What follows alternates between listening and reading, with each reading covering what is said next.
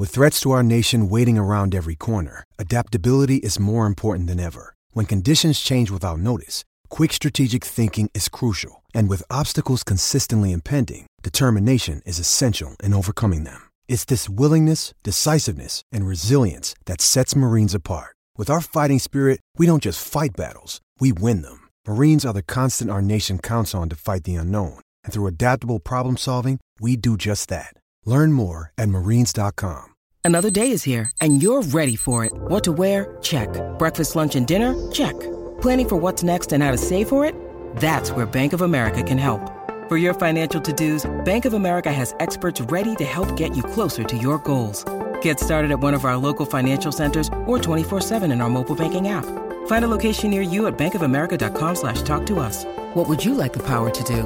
Mobile banking requires downloading the app and is only available for select devices. Message and data rates may apply. Bank of America and a member FDIC. Hey, it's Dan, and this is the Orange and Brown Talk podcast, our Tuesday edition. Mary Kay, Doug, and I talk all sorts of things. Lots of Baker Mayfield, lots about seven and three, all sorts of good stuff coming up. But first, let me tell you about Football Insider. Uh, you get access to exclusive stories on cleveland.com slash browns. You get an exclusive newsletter every single day in your inbox. Uh, it's written by one of our one of the members of our Browns team, and it goes only to our Football Insider subscribers. And of course, there's our text service where we'll text you throughout the day with news, analysis, all that good stuff. We do picks. Uh, we have a texter on every week for picks. We have a post game Zoom with our texters, which is always a lot of fun as well. So you want to get involved. Head over to cleveland.com slash Browns. There's a blue banner up at the top of the page. You click on that, get all your information, get yourself signed up. Now, on to our Tuesday podcast.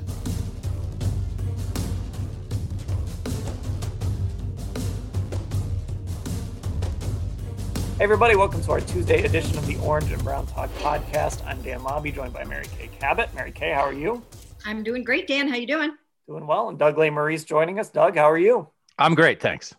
All right. Well, the Browns winners yesterday against the Eagles, and uh, we're going to do this questions thing. We've sort of been doing these questions on Mon- when we record on Mondays for our Tuesday pod. Uh, we're we're going to ask some questions, do some fill in the blanks, things like that. I do want to let everybody know out there listening, our schedule is going to be just a little bit different this week.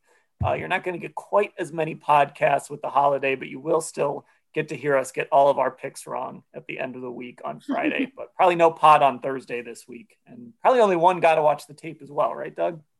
Yeah, we will record. Uh, got to watch the tape on Tuesday, and that'll be it. Yes still lots of pods to get you through uh, through your long holiday weekend. Okay, so I came up with three questions. I think a lot of them may end up leading to the same place. But you know, last week we talked specifically about Nick Chubb and whether he earned an extension or not. But it kind of got me thinking because yesterday there was another player who's going to be eligible to get paid a lot of money this offseason, probably will get paid a lot of money in this offseason, and Denzel Ward, who's going to be extension eligible. And the Browns have a handful of guys kind of coming up. Now, there's only one guy, I believe.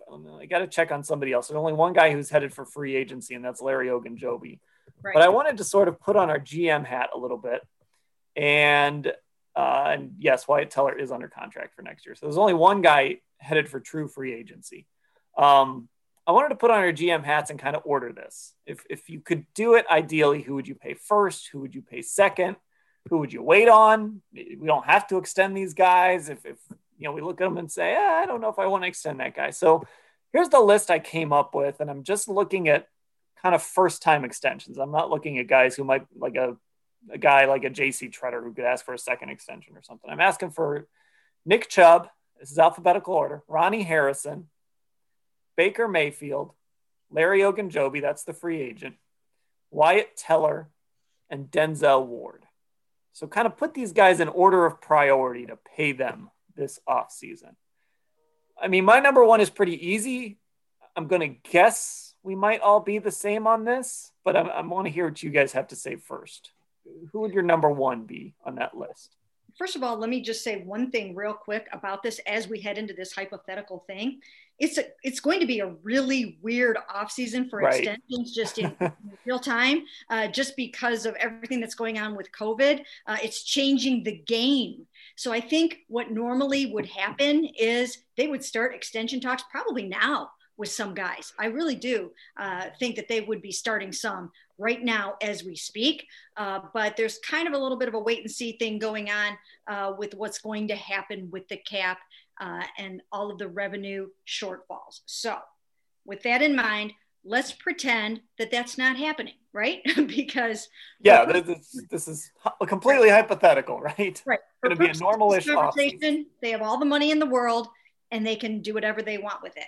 Uh, in that scenario, um, you want me to just give you my number one? Give us your number one. I just want to you know, know if it's the same as the guy I'm thinking. You know what? In, in that scenario, I'm going Denzel Ward number one. Doug, are you thinking the same thing? No. No. Okay. I like it. I'm going Nick Chubb because I think the Browns are breaking the mold on what a two headed running back situation does for a football team. I think in a world where all anybody has talked about analytically for the last several years is that running backs are replaceable, running backs aren't worth it. I think Nick Chubb's absence the last month proved how valuable he is. I think if any of us, and I did think it, I thought maybe you were in an either or situation with Kareem Hunt and Nick Chubb at some point, that this was a luxury. I think this is a luxury that has become a necessity. The Browns aren't the Browns if they don't have two all pro running backs. And Hunt and Chubb make each other better. And only paying one and only having one reduces that value of the one you have. They have found something here. It is who they are. And as valuable as a number one cornerback is in Denzel Ward, I just think a world where something happens and you don't have Nick Chubb and you get some other kind of guy behind him, you know, instead of him who's pretty okay. And now you have Hunt and that pretty okay guy as the two headed monster. I think it changes them. I think it fundamentally alters the DNA of this football team. I think Chubb and Hunt, if you could only keep two players, well, Myles, Myles is one. but Myles is done. I, so Myles is out of the way. I mean, I'd I'd have get rid. I'd have 52 sports writers and Myles Garrett and take my chances if that was my 53. I just think Chubb and Hunt are is where it's at. It's who they are, and I just think even if it's what nobody else is doing exactly, and there are there are running backs who got big contracts. I think Nick Chubb is it, man. So mine is Ward, um, just because I, I you know I, I, guess I'm basing this on positional importance, right? This is sort of what you were talking about. You're going against that, Doug. I, I guess I'm basing mine on more. Okay, you took care of Myles. Next up is Denzel Ward, uh, and you know I think I think that's a, a no-brainer. You're going to pay Denzel Ward. I mean, Doug, I think even you have would have Denzel Ward pretty high on your list, maybe even second. For sure. But you know the the case for Chubb, and this kind of affects the guy that's going to be on this list for us at some point is I mean, what do you think of Baker Mayfield? You know, if you think Baker Mayfield is going to turn into a $40 million a year quarterback that's going to be on the level of the guys that are getting paid like that, well, then that running back becomes more replaceable. But if you think you need to hold that structure together around Baker, then Nick Chubb becomes really important in that equation. So, you know, honestly, what they do with Nick Chubb might tell us a lot about how they feel about Baker, to be honest. So that that's maybe maybe part of the thinking why you might flip those two. But I would go Ward one and then probably on this list Chubb two. I, you know, I, I, know there's a little debate going on on Twitter today about paying running backs, and th- there's an acknowledgement with running backs. I made this I made this um, point last week. When you pay a running back, it's like buying a car. It, it's not going to get more valuable, right? This isn't like Myles Garrett. Myles Garrett is like buying a house. He's going to get better and, and he's going to be, you know, we've already seen it. You know, a running back loses his value over time, but that's okay because you're going to be paying for Nick Chubb's prime years, and, and I'm fine with that. So I, I would have him second on my list. You know, I, am going to go with him second on my list too. And the reason I why I put him second behind uh, Denzel is because for some of the reasons that you're mentioning there, Dan, um, I think it does come down to uh, what you think of your quarterback and where this whole thing is going. If you really believe in your quarterback and you think you're going to have a really, really great passing game, I mean, the reason, one of the reasons they need the two headed monster is because they don't really have a whole lot going on with their passing game to this point. Some of it has been weather recently, but lately they have really just decided, you know what, we're going to be a run oriented team. In that scenario, then, you know, maybe you're not giving Baker the $40 million or the $35 million or the going rate for uh, the number one overall picks these days. But also, uh, I think that the two-headed monster of Nick and Kareem, it's it's phenomenal. It's terrific. I would do. I would pay Nick, but I also think that uh, that you could find another two-headed monster. Oh, I think no. I oh, really. Yes, I think that you, you know, might not be Nick and Kareem but it's certainly not Kareem and D'Ernest Johnson. Okay. It's not that. But there is a world out there in which you could probably find another really excellent running back to run behind a really, really, really good offensive line that makes a great one two punch with Kareem. And those two guys together, from an economic standpoint, wouldn't cost you as much as what these two guys are going to cost you. Now, oh, I would, do, I would, I would pay Nick. I'll, I would pay Nick whatever, whatever they need to pay him. I would do that. But I think there is a world in which you could draft a really good running back or find a really good running back somewhere else and pair that running back with Kareem it, again, it's not the drop off that you go from Kareem down to Ernest. It's not that. But you can find, I think, another great runner somewhere and make those guys your one two punch if you wanted to save yourself a few pennies. So the guy, the guy that you would point to, I think, in that scenario would be Clyde Edwards-Helaire, right? He stinks. He's he's one third as good as Nick Chubb. But if you paired him with Kareem Hunt, that would be a stink. decent little duo. No, Nick Chubb's special. Do you guys? I agree. I, I, mean, I, I, think, I think, I, I think the point of this. I think we all agree on Nick Chubb. I think that's where we need to start. Like we right. all agree that we would pay Nick Chubb. So th- this discussion is kind of a what if, I guess. Right. No, and I understand it's an allocation. And by the way, I mean I've been pounding this drum for two years. Get ready, Browns fans, to lose good players because you know what good teams do? They lose good players because they can't afford them all. What a wonderful problem to have. You're not going to lose good players because you're stupid. This is not Mitchell Schwartz area, right? This is not how this is you're out of resources. You have too many good players. What an offseason is going to be. So you're going to have hard decisions for sure. I just put Nick Chubb at the top of my hard decision list, knowing, knowing that it runs counter to everything. But I think part of being a smart GM or part of you know whatever analytical situation i think you need to realize when you have a you have a special player. I think nick chubb is a foundational special player on and off the field and i think you blow a hole in the heart of this franchise. So i get it. We all love nick chubb but i'm telling you he is my number one priority. And i don't really tie it to baker because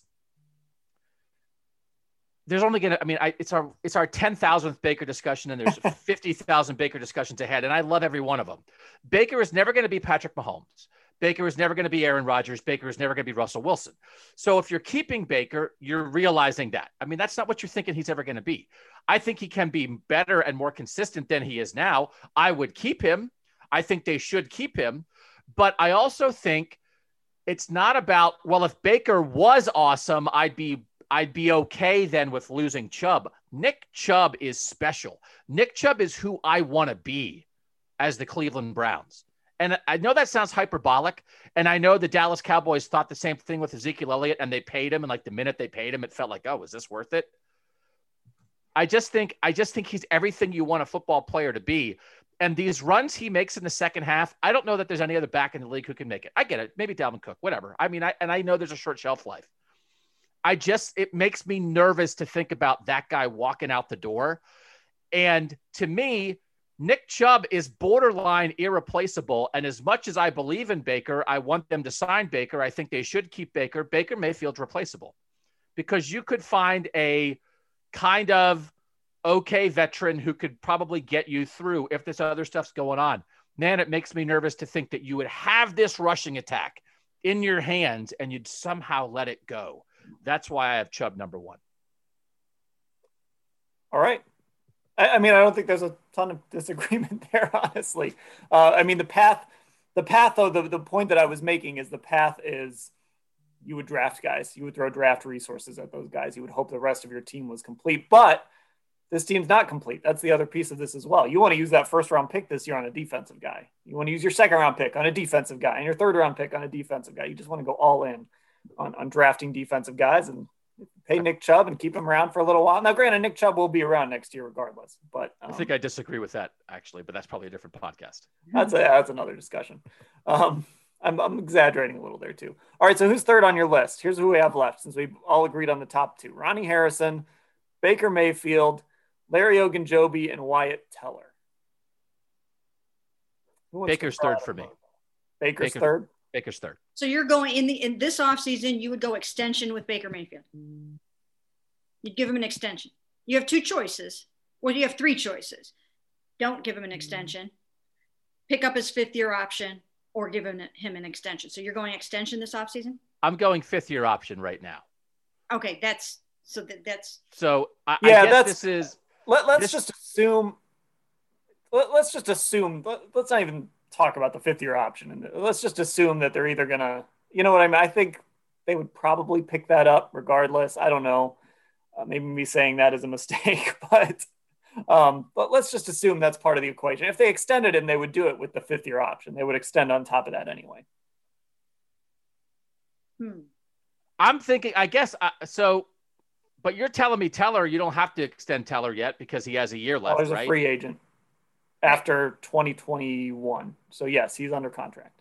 I mean, here's the thing that I think is, I mean, we're talking about, you guys are talking about, well, you could draft somebody and replace Nick Chubb as good as Wyatt Teller and Ronnie Harrison and Larry Ogunjobi are, they're replaceable. Wyatt Teller, I mean, that's that's maybe John Dorsey's best move. Wyatt Teller was like boxed out of Buffalo. They didn't have a spot for him anymore, so they gave him away. Ronnie Harrison, it's like it's a fifth. They got him for a fifth round pick. I think, yeah, those guys are are guys who are playing at a really high level. But I think some of this is uh, are Ronnie Harrison and Wyatt Teller? I mean, they're playing really well. This is, I mean, this is what the negotiating table is like. You end up like talking down guys that you love because you're doing money deals. I don't think they're irreplaceable, so special that you can't live without them. So I think there's a huge gap between Chubb and Ward first, and then I think I believe in Baker. So I, you guys understand the, the in and outs of that better than I do. But I'm not going crazy on Teller, Harrison, or Ogunjobi. So I don't know then. Yeah, I mean the thing with Harrison and Teller, they're both under contract next year, so you can wait on those guys. I don't think there's any rush on those guys, um, mm-hmm. so I don't think I would put them third. So the case for Baker is you get something done. It's not super expensive relative to what you pay quarterbacks. It's manageable. You have the asset, so you can kind of decide what you want to do with him. You either keep him or down the road, if you want to move on, you can move on. Maybe it's a Jimmy a Jimmy Garoppolo type of contract that's really front loaded, or you know, I don't know what Jared Goff's situation is. I mean, for the most part, quarterbacks get extended if they've shown you at least a little something, mm-hmm. and, and I think Baker is at least in that class. I mean, Goff is a, an example of this. You know, the guy that was here yesterday got an extension, right? And and he hadn't been healthy, but they extended him just based on what he did in 2017. So you know, these guys tend to get extensions, but I do think it's interesting that none of us are making that like our number one priority. Yeah, I mean, I struggle with this one because, I mean, if we were talking in not just hypothetical terms, I don't think I'm going extension this offseason. I think I'm going fifth year option this offseason. I had the way that I have it broken down is if he's off the charts, and you know, he's just your guy and he is a great quarterback, then you give him the blockbuster extension. If he's not at all your guy, then you don't give him anything. If he's deserves another look and he's shown you some good things this year and you want to see him get better next year in this system, then you pick up the fifth year option and you continue to move forward with him. So that's where I am at with him. So it's kind of hard for me to answer this one in terms of where to put him, you know? So let me ask this because I don't understand this stuff at all. And I probably shouldn't say that on a podcast. this is why I've pushed back all year against the is it a make or break year for Baker thing? Because I was I was like, well, why is it make or break? What's make or break about it? Just you do the fifth year extension. He's he's fine. He's good. He's a first year with Stefanski. They're winning, but you don't, you know. But let's see year four. Also, is there any is there a problem with that? Is that going to hurt feelings? Is that going to cause a rift between Baker's camp and the organization? Is it going to be a bunch of questions all year, or they didn't extend him? They only gave him the fifth year option, or is that fine? Because it like in my head, that's fine. It's completely normal. It, it it makes total sense. Why would he be mad? Why would they give him an extension now? But you're on the path toward an extension. You got better in year three. Let's come back and have an awesome year four, and then we'll lock you in for good. Is is there Mary Kay? What's the argument of like why that might not work realistically with just the way NFL quarterback contracts are dealt with, or does that make total sense? Well, I think uh, I think it does make sense to do it. I think there is a, a perception if you don't extend your number one overall pick or your high pick, your first round quarterback, that if you don't give him that blockbuster extension when they are eligible for it for the first time, there is the sort of notion, the perception that we're just not sure about you. We're not sure about you. So that's that it's you know, it's in part economic, it's in part perception. But then in terms of actually giving the extension now, there is a new wrinkle, which I'm sure you, you're probably aware of. No, I'm not. I, go ahead and say it, which I'm sure you're probably not aware of, Doug, because you don't understand any of this. I don't know anything. Go ahead, explain it to me. It's guaranteed. The minute you you yeah. hand him the fifth year option, and this is the first year that it's that this is happening this way. In the past, it wasn't guaranteed, only for injury.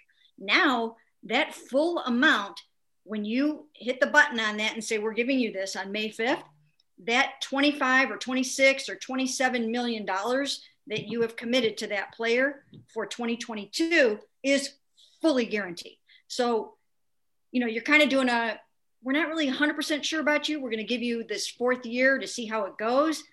But then we have to pay you $27 million in 2022, whether it works out or not.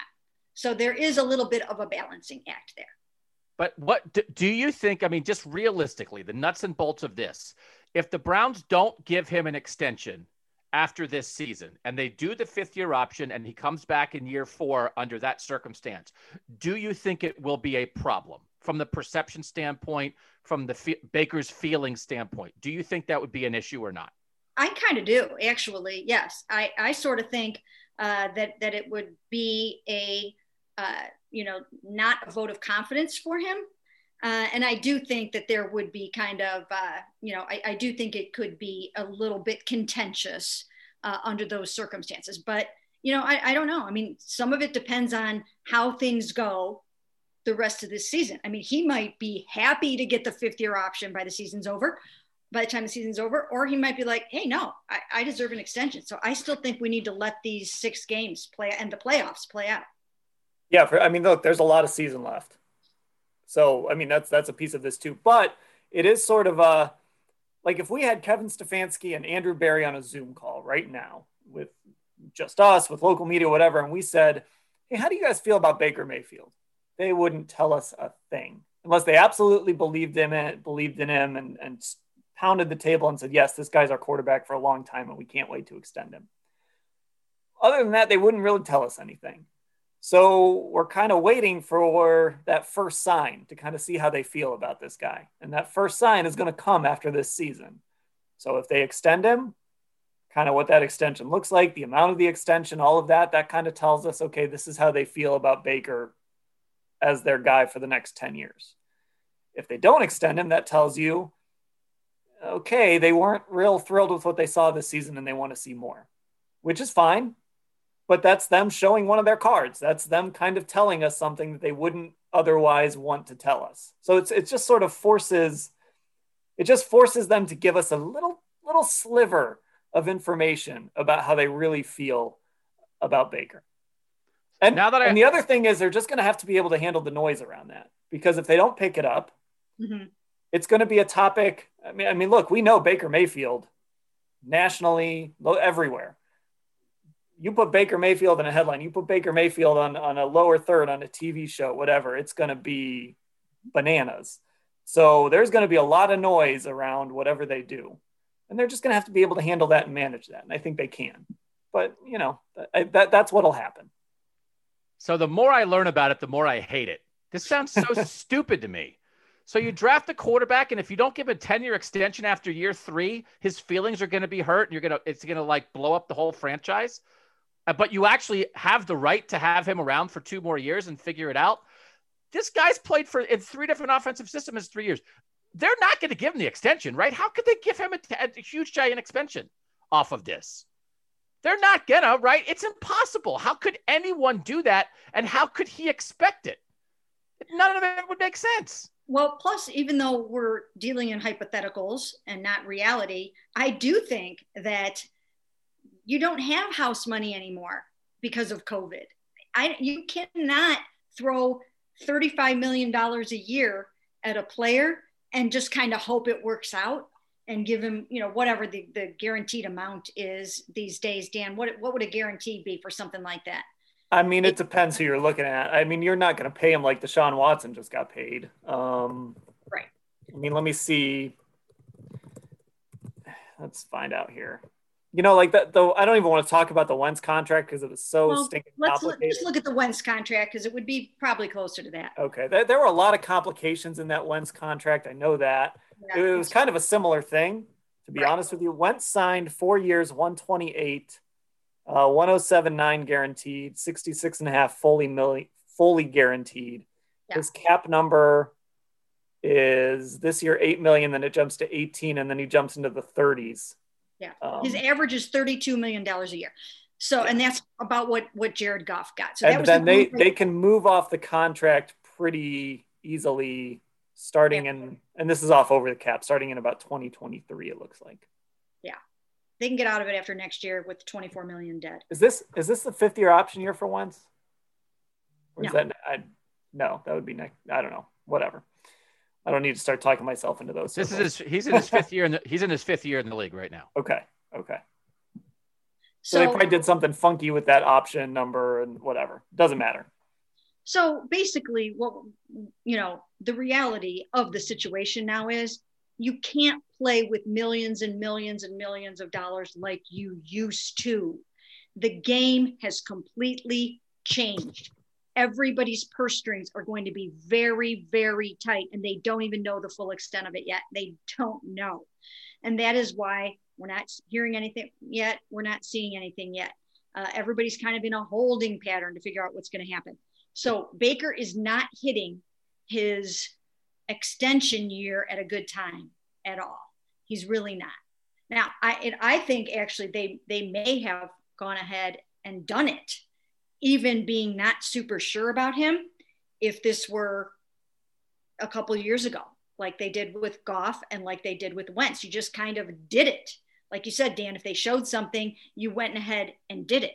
But those days are over. You can't give somebody $107 million guaranteed now if you're not sure. So I'm thinking he's in the fifth year option camp. But okay. both both Goff and Wentz had reached the Super Bowl before they got those deals, right?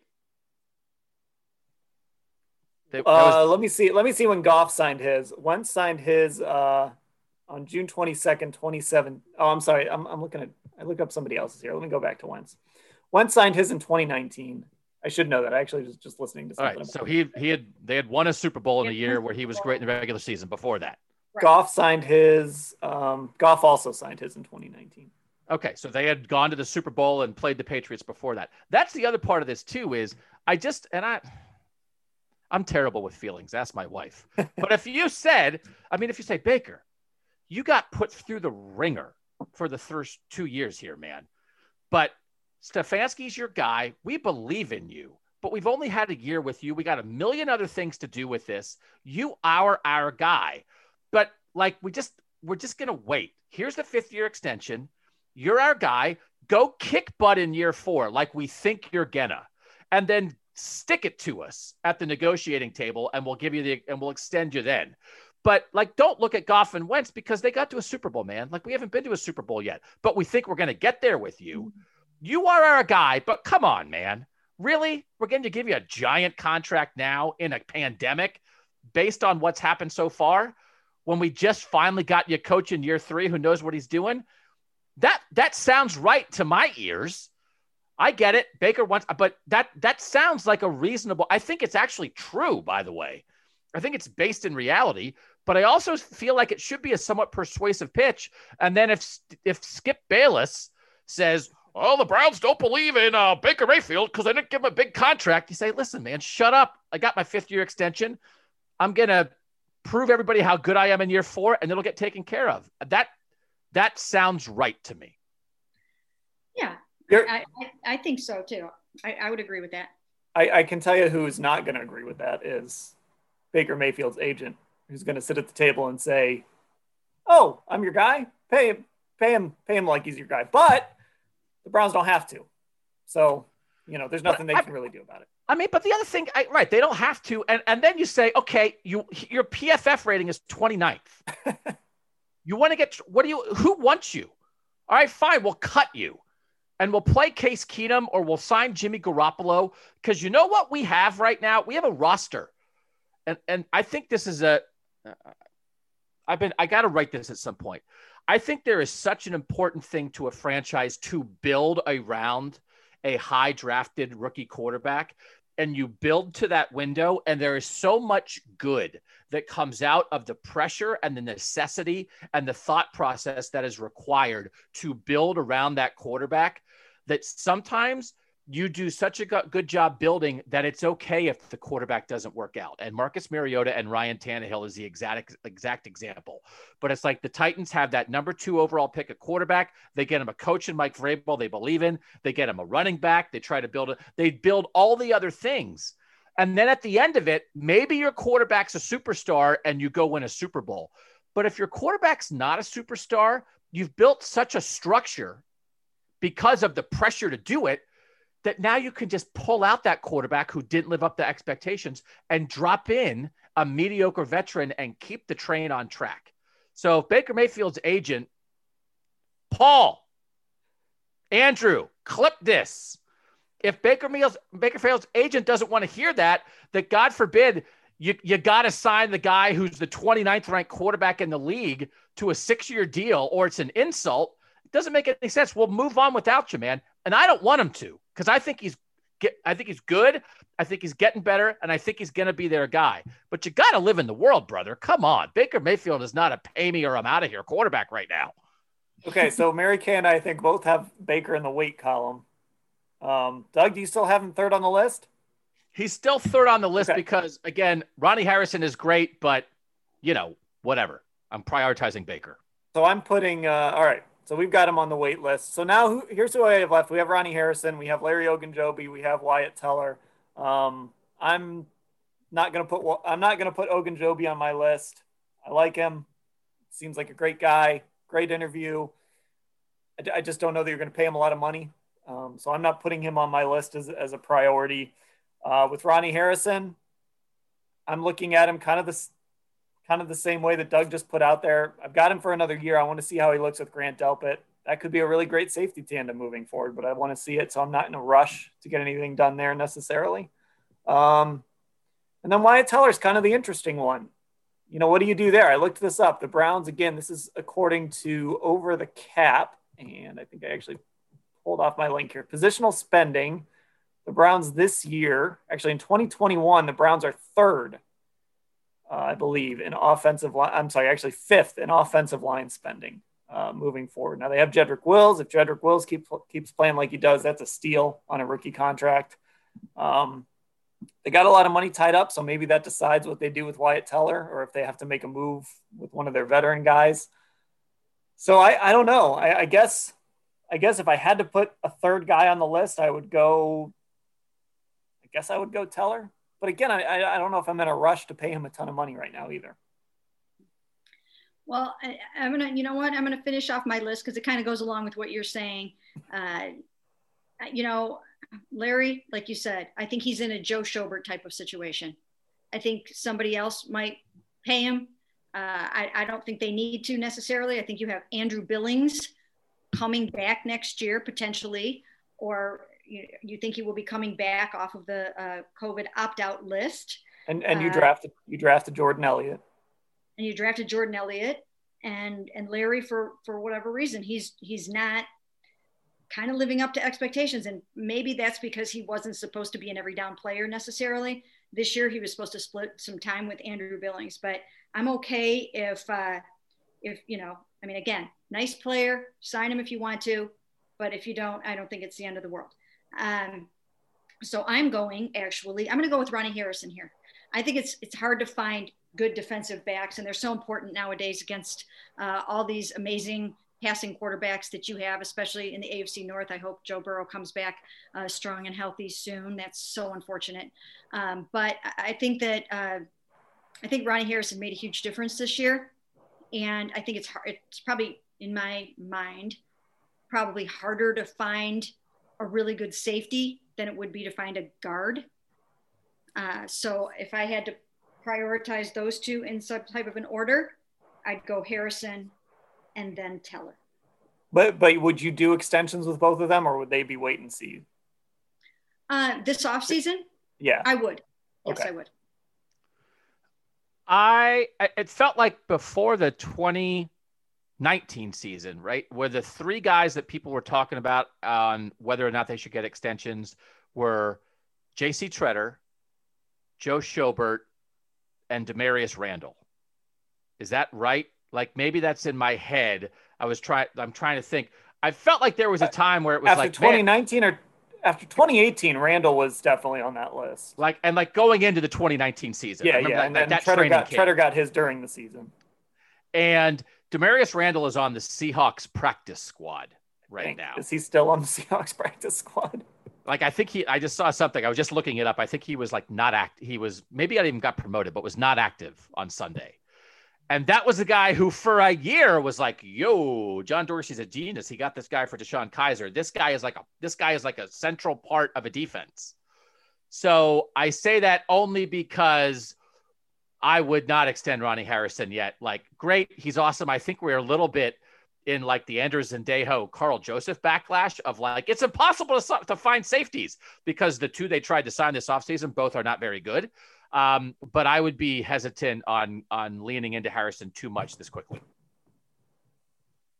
The, the case I would make for Harrison, and again, I still sort of have him on that. Let's wait to see what he does next year. The case I would make is you've got Grant Delpit coming back off an Achilles which is kind of a scary injury, to be honest with you, to see how a guy comes back off that. Uh, and then also, he's a second he's a second round guy. He's pretty affordable just from a an asset allocation standpoint. You can pay Ronnie Harrison a little bit of money. I don't think it's he's not going to require he's not going to be like the top paid safety in the league. Uh, I mean, you you could pay him pretty well and still be okay with kind of how your your resources are allocated in that secondary, even in giving Denzel Ward an extension that probably wouldn't even kick in for another year or two. I, I just think uh, if Grant comes back healthy from the, the Achilles, you pair Grant and Ronnie together, you have a really, really good safety tandem there. And you've got it for years and years. And, and I think they have nailed down those positions. And, you know, you have, still have Denzel, and hopefully for them, Greedy will come back and you've got a really good secondary, which is vitally important. So I think Ronnie is way more of a priority than than you do, Doug. But um, but we'll see we'll see how it goes. And I would do him as soon as possible. Okay. Um, let's take a break, and when we come back, we'll do one more question. Guess who it's about? Back on the Orange and Brown Talk podcast, Dan Labbe, Mary Kay Cabot, Doug Lesmerises. And I just want to ask you guys right now, and I think we touched on this a little bit but I just want to get into this right now on a scale of one to 10. What are your feelings long term? Your, what's your confidence level long term in Baker Mayfield? And then the second part of this question is what changes that number? Even if it's a super high number, what changes that number? Probably to make it higher in my case. I don't know about you guys, but what changes that number over these last six games or so? Uh, to what happens to change that number? Hmm. You want me to go always, first? Somebody else? People Doug? always say with this when you do it one to 10 and you tell people, and you can't say seven because everybody's instinct is always to say seven about everything. So I'm, I'm not going to let myself say seven. And I will say I'm a six. And I will say what would change it and what would raise it is an increase in his accuracy and that you feel like he is just hitting all those throws. He's not missing Austin Hooper in the end zone. He's not throwing that pass last week a little behind Kareem Hunt in the flat. You know, he's not missing Harrison Bryant and underthrowing him in the end zone and that he doesn't have to be right now yet to me. He doesn't have to be spectacular, but I want him to make the right reads. So no more Minkah Fitzpatrick throws, but make the right reads. And then when it's there, hit it hit it like almost every time because he that was his calling card coming out of Oklahoma was his accuracy. And we know the weather has been weird the past several weeks. So I would like to see him go down to Jacksonville and then these other games just rip throws and hit guys right in the numbers. And because you see it, you see it some of the time. So I just want more consistency with the accuracy. And then that, and I think it will happen. I think it is going to happen. And that's going to get me moving even higher than a six is five to uh is five kind of like 50 50 no, i think five 50, is good. 50? Five's okay, I, I that, that's kind of where i'm at. I'm i'm at a five. And then for me it's about you know i'll just say this. Nothing that happens in jacksonville is going to change that number for me. And that's not to say that if he plays well in jacksonville you know whatever. I mean look that cincinnati game was awesome. Watching that cincinnati game was a ton of fun. But i just you know i want to see him against baltimore on monday night play really well. I want to see him. I don't know what they're what they're going to be going against against Pittsburgh. I'd really like to see him go to Tennessee. And you know, maybe that's a game where they just lean on Nick Chubb and Kareem Hunt. But if he's got to make some plays against the Titans, I'd love to see him just go make some plays against the Titans and beat that football team. If, if they make the wild card and they go to Buffalo in the first round, I'd love to see him just make some plays and win that game against the Bills in, in the playoffs. That that's the sort of thing that in my mind kind of changes that number to like, oh, okay, now you really might have something here. Um, this is a guy that has been good in spots, a little inconsistent, but now there's some real games where he with real results where you're saying, okay, this guy. They're always going to lean on Nick Chubb and Kareem Hunt this season, but if he makes some plays that you look at and say, whoa, that that guy won them that game, or he made two or three throws that won them that game against really good competition in really big moments. I think that's what changes the narrative for him. Mm-hmm.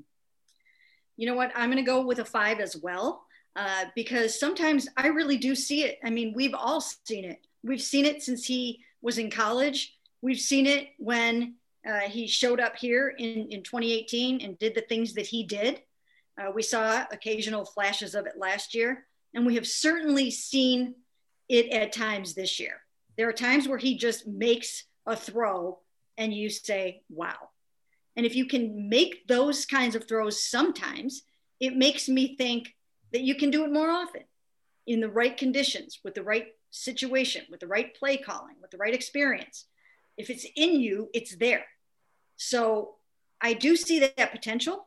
And I do think he has been messed up along the way by a lot of different uh, situations here and the dysfunction and the craziness and the and the turnover.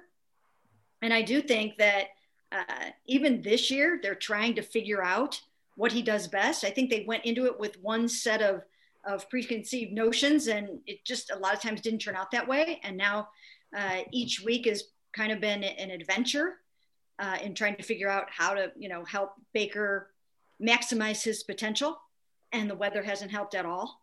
Um, so I see enough good there, and I think they do too. I really do. I, I still think that. Uh, you know, I think they meant it when Kevin Stefanski said the sky is the limit for Baker Mayfield. They loved everything they saw about him on film. They they love this young man. So I think they're still working on on honing it and pulling some of that stuff out of him and figuring out uh, how to get the best out of Baker Mayfield. And so, yeah, I think what would change that number for me, like, you know, for you, Dan, would be to see it on a more consistent basis. I think you said that too, Doug, more consistency. And then I, I want to see it against good defenses. And that's a theme that has, in my mind, been something that no matter who we're talking about this year, there's this little thing in the back of my mind that keeps on saying, but wait a minute, wait a minute, wait a minute, wait a minute. I still have a little bit of that thought that They just haven't played the highest levels of competition this year. And some of the enthusiasm should be slightly tempered by the level of competition. And I watched this happen the last time they won 10 games. People overestimated that football team. They did not play the juggernauts of the NFL. They overestimated that football team. And it not only does it hurt you in terms of expectations for the following year, it sometimes can hurt your personnel staff in thinking that they can rest on their laurels or that they're kind of okay and you might not necessarily be okay. So I think they're going to have to put the pedal to the metal this offseason, and they're really going to have to work hard to get really, really good at some spots and really keep going. I keep saying this, it's like it's another podcast topic. That team, that team that you referenced, Mary Kay, because I feel like for the, people who were around for that, the fans who were experienced that, I feel like that is depends. It's either I think it's infiltrating their thinking about this team, at least to a degree. But, and maybe for good, maybe for bad. Was that team built to that 10 win season or did that fall out of the sky? Because the one thing that I think that's happening here is this team was built up to this. This season did not fall out of the sky. We thought this season was coming last year and it didn't. And so I would, I would say I, I, I know what you're saying about the schedule, but, and I wasn't here for that. So I don't know there's a lot of I'm gonna keep saying I don't know on this podcast because I don't know anything. but to me, it feels like there is actually there is a great difference between that 10 win season and what will be a double digit win season here. Is that is that a point to make or no? That team was built to that with Braylon Edwards and and Derek Anderson and everybody else. No, I don't think it was necessarily built for that. And I think the reason why it happened, and I've talked about this before, one of the major reasons why that happened is because, well, first of all, they they did not play a lot of great teams and they had a fairly easy schedule. And then you had a, a connection between Derek Anderson and Braylon Edwards, where they they connected on 16 touchdowns. And you're when you're scoring the football, uh, you're going to win some football games. Uh, so that was kind of their thing that they that they did well that year. Um, this year is different. This this team is built to win. It is definitely built to win. But uh, I don't know if some of the things that we're seeing or some of the players or the performances that we're seeing are as off the charts as they really seem to be or if some of it is because they've been playing some bad teams so you know and i don't know i, I don't know i mean i want to see the rest of the season play out against know? more bad teams well yeah against more bad teams I, you weren't you weren't on the part last Mary Kay last night. I was saying they're going to be we're they're going to be twelve and four, and we're going to be like, well, but how good are they really? Twelve and okay. four, it's they okay. be? It's okay to say that. It's a you can poke holes in a twelve and four season if you're beating, you know, if you're beating the the Jaguars and you're beating the Jets and you're beating bad football teams. You can look at a twelve win season and say, you know what, it it looks it, there's a little bit of lipstick on that pig. And, it, and that's it's, it's okay to do that. It's okay to say all right we need to, to really look at this and make sure that what we're seeing is sustainable and, and, and i think that's okay and i know you disagree with me on that and that, that's I do. Fine. that that's fine there's 12 wins and there's 12 wins you know so we'll see well but I here's do.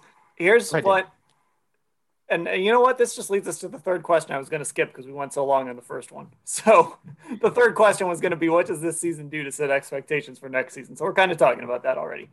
Um, but but I think the point I would make is, you know, Andrew Berry is going to have to sit down and look at this team, no matter how many wins they have, and say, okay, we won this many games.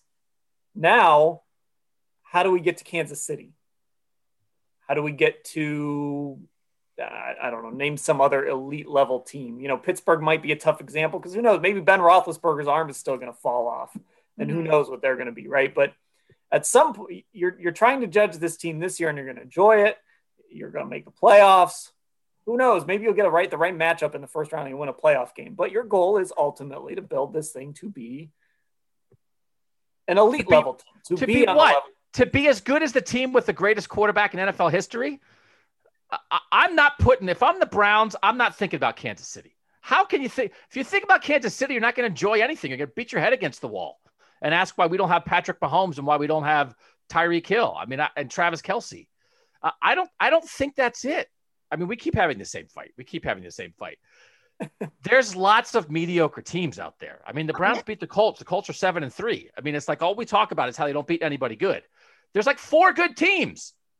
they have that. They're tied for the fourth best record in the league, and the, the overwhelming conversation that we have is that they haven't beaten anybody good. Well, and they have know, the fourth best record in the league. I, I I think that if you don't at least look at just at least take a little glance at that and be willing to take an unflinching glance at, glance at that, that you could run into problems. If you don't, if you're not honest with yourself about who you have beaten and who you have lost to and how you have beaten them and how you have lost to them, then I don't think, I think you're doing yourself a disservice. Now, maybe what they have right now will hold up against the best teams in the NFL going forward and they'll be great, that's fine. I'm just saying that there's a right now, you know, there might be like a, and when we get to 10 wins or 11 wins, if the next three are against the Jaguars and the Jets, you know, I mean, I think that when you have to then play the Steelers and the Ravens and the Bills and the Chiefs and the Seahawks and the Bucs and the better teams in, in the NFL, you know, you want to make sure that you're built for that too. You just don't want to feast off losing teams. They beat one winning team. It's okay to say that. It's okay.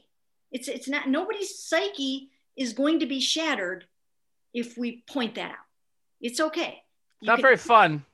We can live in both worlds. We can live in the. Well, the I feel like we live in your we live in that world too much. We're not. You guys want to go. You guys want to go from one and thirty-one to are they the Chiefs?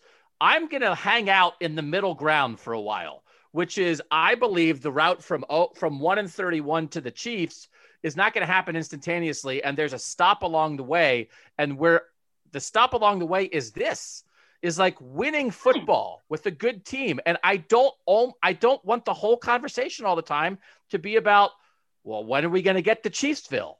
Because where we are right now is a pretty good stop on the on on the train. This is a pretty good stop because one and thirty-one, man, that's stunk. Well, that's what he wanted, wasn't it? But it got you here. You have they went through one and thirty-one to get here, and now you guys are like, well, they're not the Chiefs. Well, that now we're not saying they have to be the Chiefs this year, but what what I'm saying is this: Andrew Berry is sitting in his office every single day and he's sending scouts all over the place. Uh, maybe not this year, but they have this a whole scouting department. They have they have people working yeah. hundred hour weeks, right? And what they're doing is they're looking at this roster and they're not saying, "Yeah, we're seven and three. All right, sweet." They're saying, "Okay, we got some stuff here. We're seven and three. We got a chance to make the playoffs. That's great. We're going to enjoy that. But our goal is to get to here. We want to win Super Bowls. We want to win the AFC. We want to be the best team in the AFC North. That's so it's not so much about, you know, we're not going to enjoy this, but you also have to take that long view and say, okay, how do we take this? What's real? What's not real? Let's figure that out. Let's fix what's not real. Let's fix what still needs to be fixed, like the defense, whatever it is. And let's get this team to a point where, no, we don't have Patrick Mahomes, but we got a pretty stinking good team. And we think on some given Sunday, we can go to Arrowhead Stadium and win a football game. That's, yeah. that's what that's what that's what the Browns front office is doing. That's not what I'm doing. That's not what Mary Kay's doing. That's not what some fan. That's what the Browns front office is doing. And if they're not, they're not doing their jobs. But there's no there's no indication to me with this roster that any of this is a paper house. No, no, it's they, not. I, I don't believe but, it. So so they're doing both things simultaneously. It's like, of course, they want to get better. They want to win a Super Bowl. But this is this is an absolute part of the process, and it doesn't happen overnight. Their running backs are real. Their offensive line is real. Right. Their tight ends are real. They have the best defensive player in the NFL. They have a number one cornerback. They have some other things they need to fix on the defense, and you're not sure about the quarterback yet. All of this is real, but so is seven and three. Seven and three is real. There is not one part of this that isn't a thousand percent real because this is how the league works. And everybody wants them to beat somebody better. There's only three teams with a better record. They haven't beaten any of them. I get it. But this this is how this works. You beat all the terrible teams. You're competitive against the mediocre teams, and you see what happens against the good teams. And yes, the schedule has helped them. The schedule also murdered them last year yes, when they actually were a better team than they are right now. It murdered them. And nobody said Freddie Kitchens should keep his job because the schedule was hard. So we didn't hammer the schedule last year and just give them a pass. So I don't want to hammer the schedule this year and take away from seven and three. This is how it works. I get it. It's how it works, but they're good.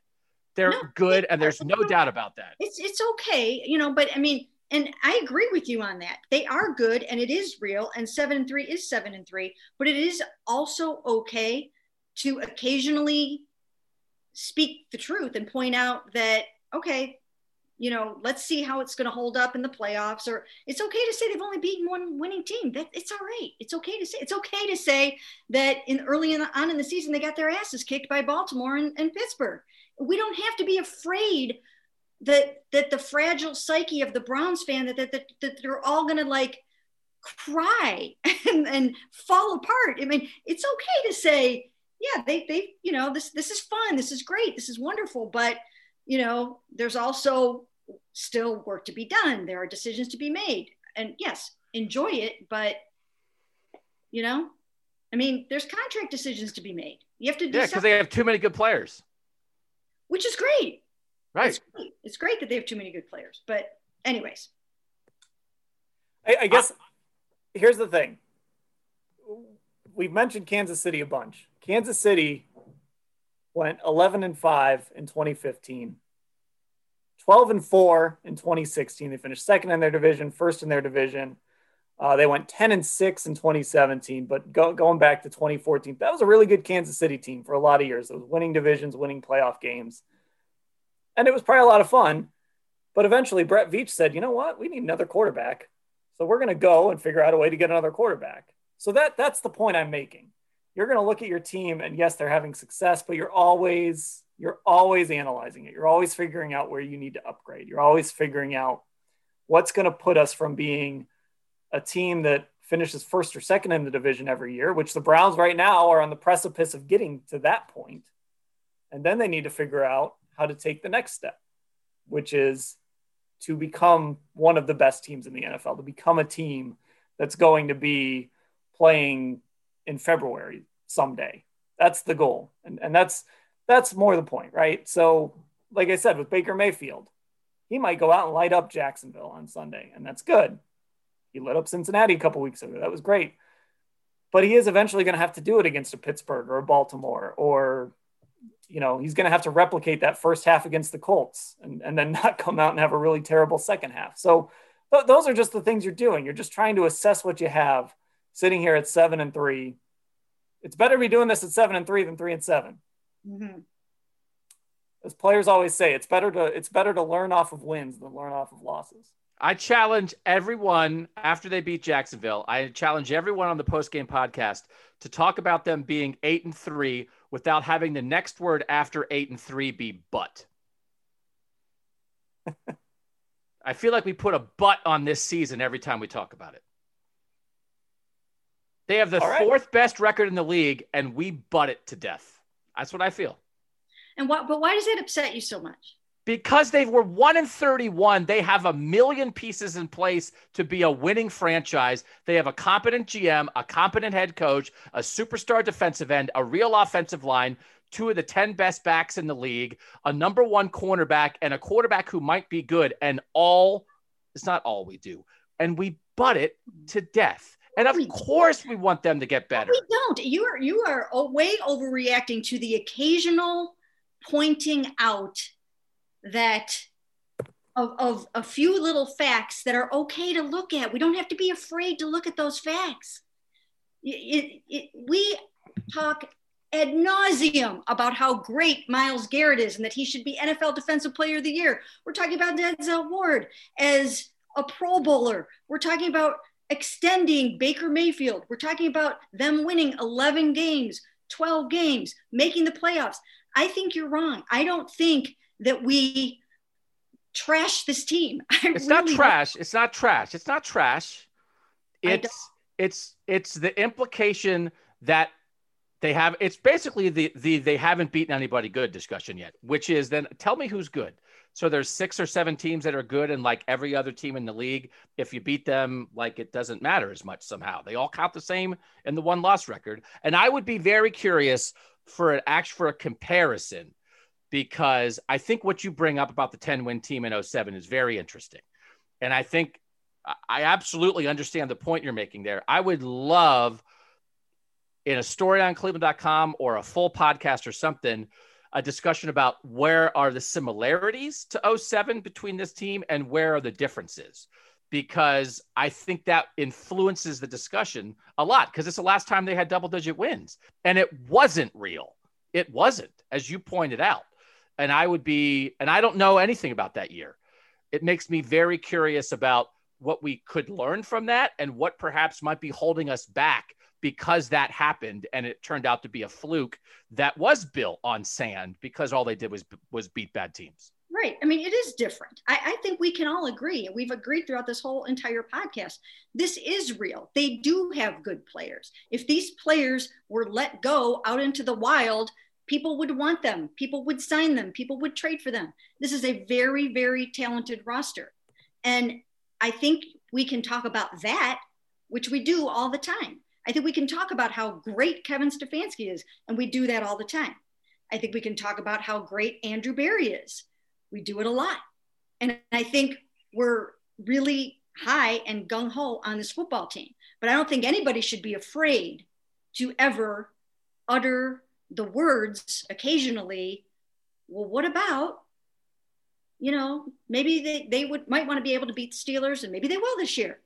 Maybe, you know, it's, it's okay to, it's okay to also talk about that stuff. It's okay to bring it up. And nobody should have to, you know, be weary of bringing up some things that are truthful. We talk about everything on this pod. We talk about everything.